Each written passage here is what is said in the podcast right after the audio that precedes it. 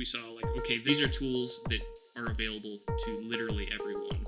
Like, VR chat is free, Unity is free, Blender is free, and you can make a compelling experience with it. And that really just blew the doors open. Happy Friday, everybody. I'm Brendan Bradley with the Fifth Wall Forum, committed to bringing together industry insiders from the theater and technology worlds to create opportunities for new kinds of virtual performance. And today I'm having a conversation with Braden Roy, the co founder of the Ferryman Collective, a VR immersive creator, and part of Team Zuon with the Fifth Wall Forum. Today's conversation is brought to you by the Fifth Wall Forum Discord channel, a robust community of almost 300 technologists and artists sharing job postings, tutorials, upcoming performances and the home of Artifact Friday, where our mentors and collaborators share artifacts from their work, giving Fifth Wall Forum members a first glimpse at the latest in innovation and immersive storytelling. Find out more at our website at fifthwallforum.com. That's 5 T H W A L L F O R U M.com. And now let's get to the conversation. Welcome, Braden. Hello.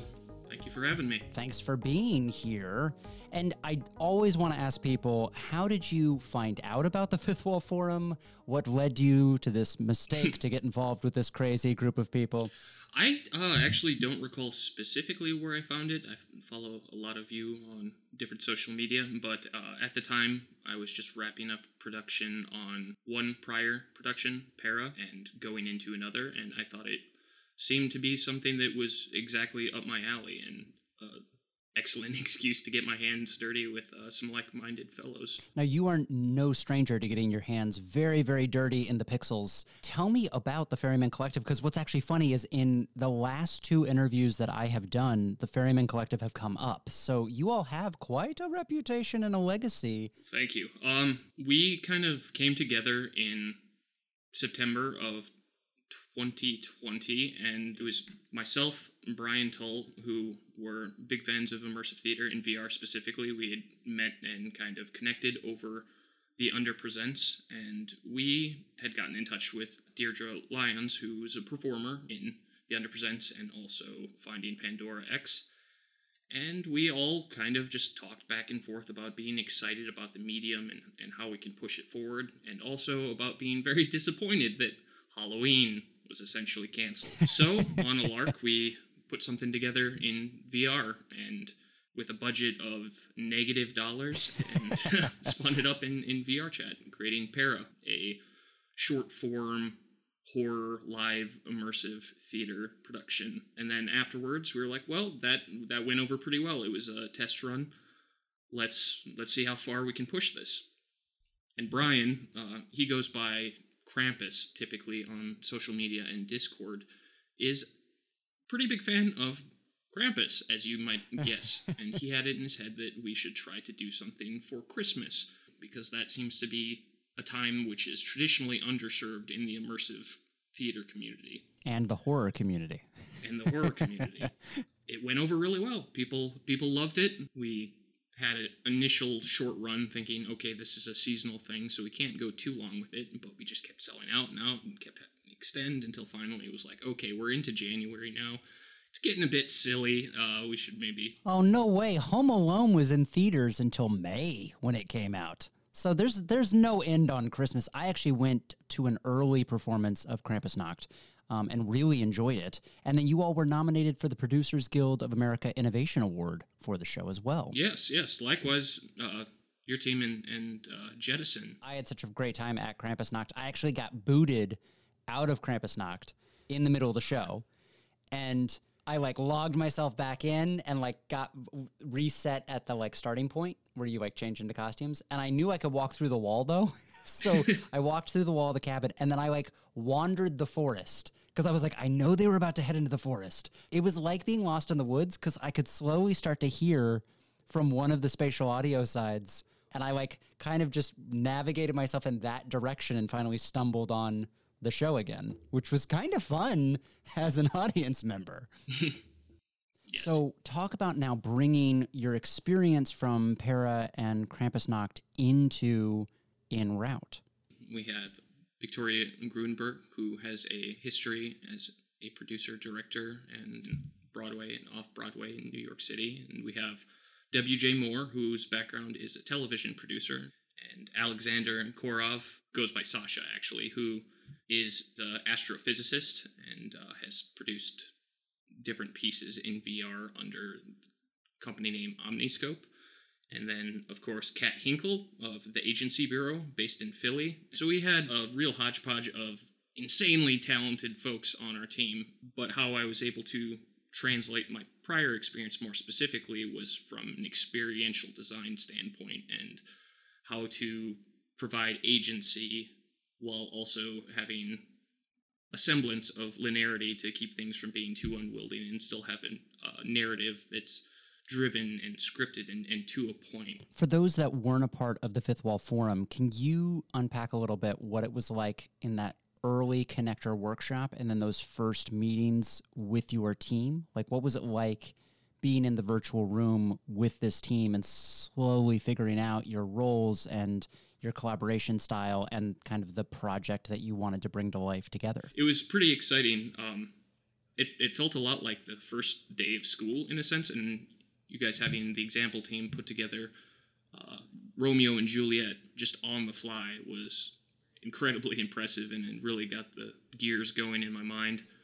And then once we broke away into our distinct teams, it was even more like the first day of school where you're meeting your new classmates and figuring out how you fit together and your different cliques together and you know who likes what, who did this, what did you do over the summer break, you know that sort of thing. It it was extremely refreshing, honestly. And what what made what led you all to en route? It honestly it changed quite a bit even that first day. Uh, initially, we had thought about doing something where someone is in a museum, a magic museum of sorts, and is able to step into the past and see how different choices can affect and kind of ripple out throughout society. That's cool. Yes, our, our real focus was on how can we show agency and how the choices that the individual makes affect the greater society and vice versa. Cool. So we wanted to put people in an experience which, without being preachy, would maybe allow them to take a step out of their own shoes and into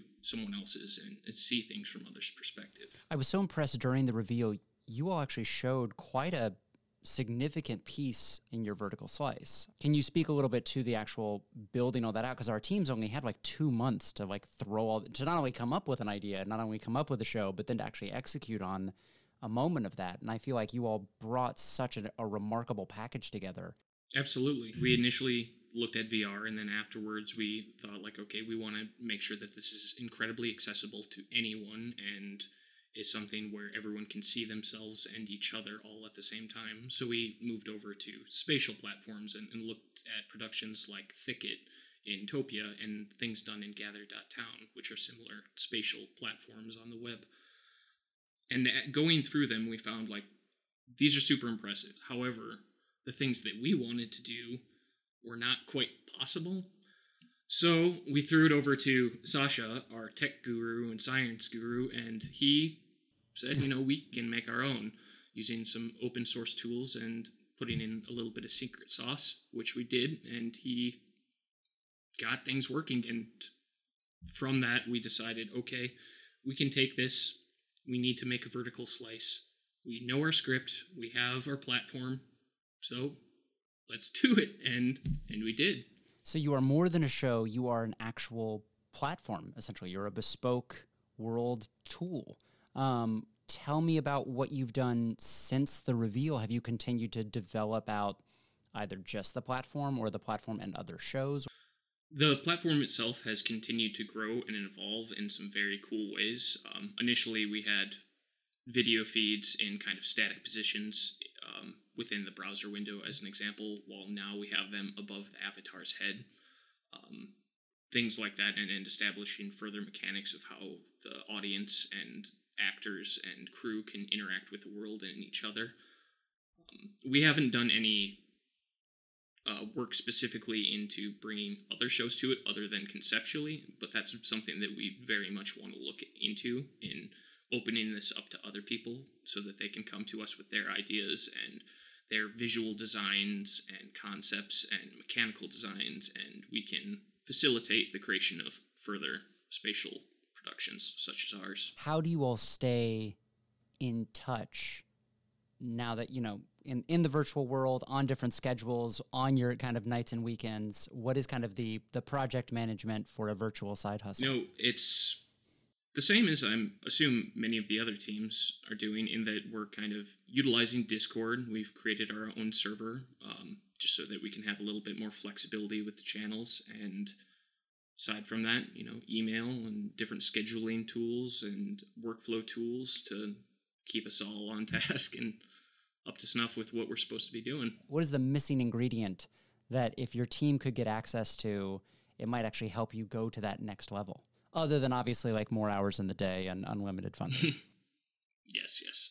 With any production so- such as this, a big thing is trying to communicate to an audience what it is and that it exists. So, more than anything, aside from obviously having someone hand us a million dollars or something like that, is having ways to communicate to potential audience members that hey we're out here this this exists this is an experience that you can have it's not something that existed even a couple years ago and now is here and you can access it from anywhere but trying to communicate that succinctly and naturalistically in a way that won't seem like an ad or intrusive or forcing someone to be like, no, no, no, this, trust me, you just gotta trust me. This is cool. It's totally not a scam or whatever. um, those are the tools that we really need to to move forward. What has been the most successful messaging so far? I found that uh, visual mediums are very helpful, particularly video in this case, in that you don't have to task someone with reading several paragraphs of what something is or isn't, or digging around. They can just hit play and kind of naturally digest what the experience is. Aside from that, in, in terms of like talking with different people and explaining what I'm doing, like to my family and friends who are like, "What what are what insanity are you up to now?" Is um kind of explaining it as either imagine live NPCs in a video game or imagine being dropped into the middle of a film and you yourself get to be a character in real time. That's cool. And that That's seems to connect with people. Those those two concepts depending on the person seem to get the same idea across. And is that then resulted in do you all have a name for the platform or the quote unquote company? Uh, we've thrown some things around, but nothing to announce at this time. Um, some of them are a little goofier than others. You know how it goes when you're throwing around ideas. Sometimes just to kind of shake things loose, you'll throw out some stuff that's completely off the wall. Like um, I think one was Chuckle Fork, which probably isn't a, the best idea. I don't know. It, will go viral. People won't forget it. That's right. going back to your initial experience before the shutdown and before kind of the new normal of virtual tools, were were you designing similar real life immersive experiences? I was not, and that's actually something that really excites me about what we've been doing and what everyone else in the field has been doing around Fifth Wall Forum, and that's that it's allowed the world to shrink in a very meaningful way and bring these sorts of experiences to people who otherwise wouldn't have access. Like I, I myself am based in South Dakota of all places, which for all of the great things about the state, it's not exactly known for being a cultural oasis for the not arts. Yet. So not yet. Up until not yet. so prior to that, yeah, no, it just had not been a possibility. I knew of experiences like these, and I was deeply involved from VR for years and years and years. Um, but in terms of actual creation, I just didn't think it was something that was possible until the world shrunk. Specifically in VR, people have kind of talked about it being 10 months away for like 20 years. Um, mm-hmm. What do you think is holding people back? You talk about the world shrunk to allow this kind of community of more immersive, interactive experiences what do you think needs to happen for the world to shrink and really understand and adopt uh, technologies like VR? I think one of the big hurdles, which has been there from the beginning, was accessibility in terms of price being one, and in terms of manageability and cumbersomeness, which a lot of that was eliminated for better or worse by the Oculus Quest. Um, no longer do you need to spend a thousand plus dollars on a gaming PC and then nearly a thousand dollars on the hardware in order to actually experience it. Instead, you can just go spend $300 and you've got everything you need. Um, as long as you have a Facebook. As long as account. you have, that's the thing. Yeah. that's, but that's that's another discussion. But yeah, I that that was the big barrier of entry, and now that that has passed, it's communication mainly communicating why a person needs this, what sort of experiences they have, and I'm I'm sure that you're well aware that like trying to explain to someone the experience of VR is not something that can be communicated through words or pictures. Someone has to try it. You have to actually have them put the headset on. You can talk at them all day about like, oh, it's like you're in a different place. You it's not a, a screen floating in front of your face. You're there. But until a person actually tries that and knows why they should try it,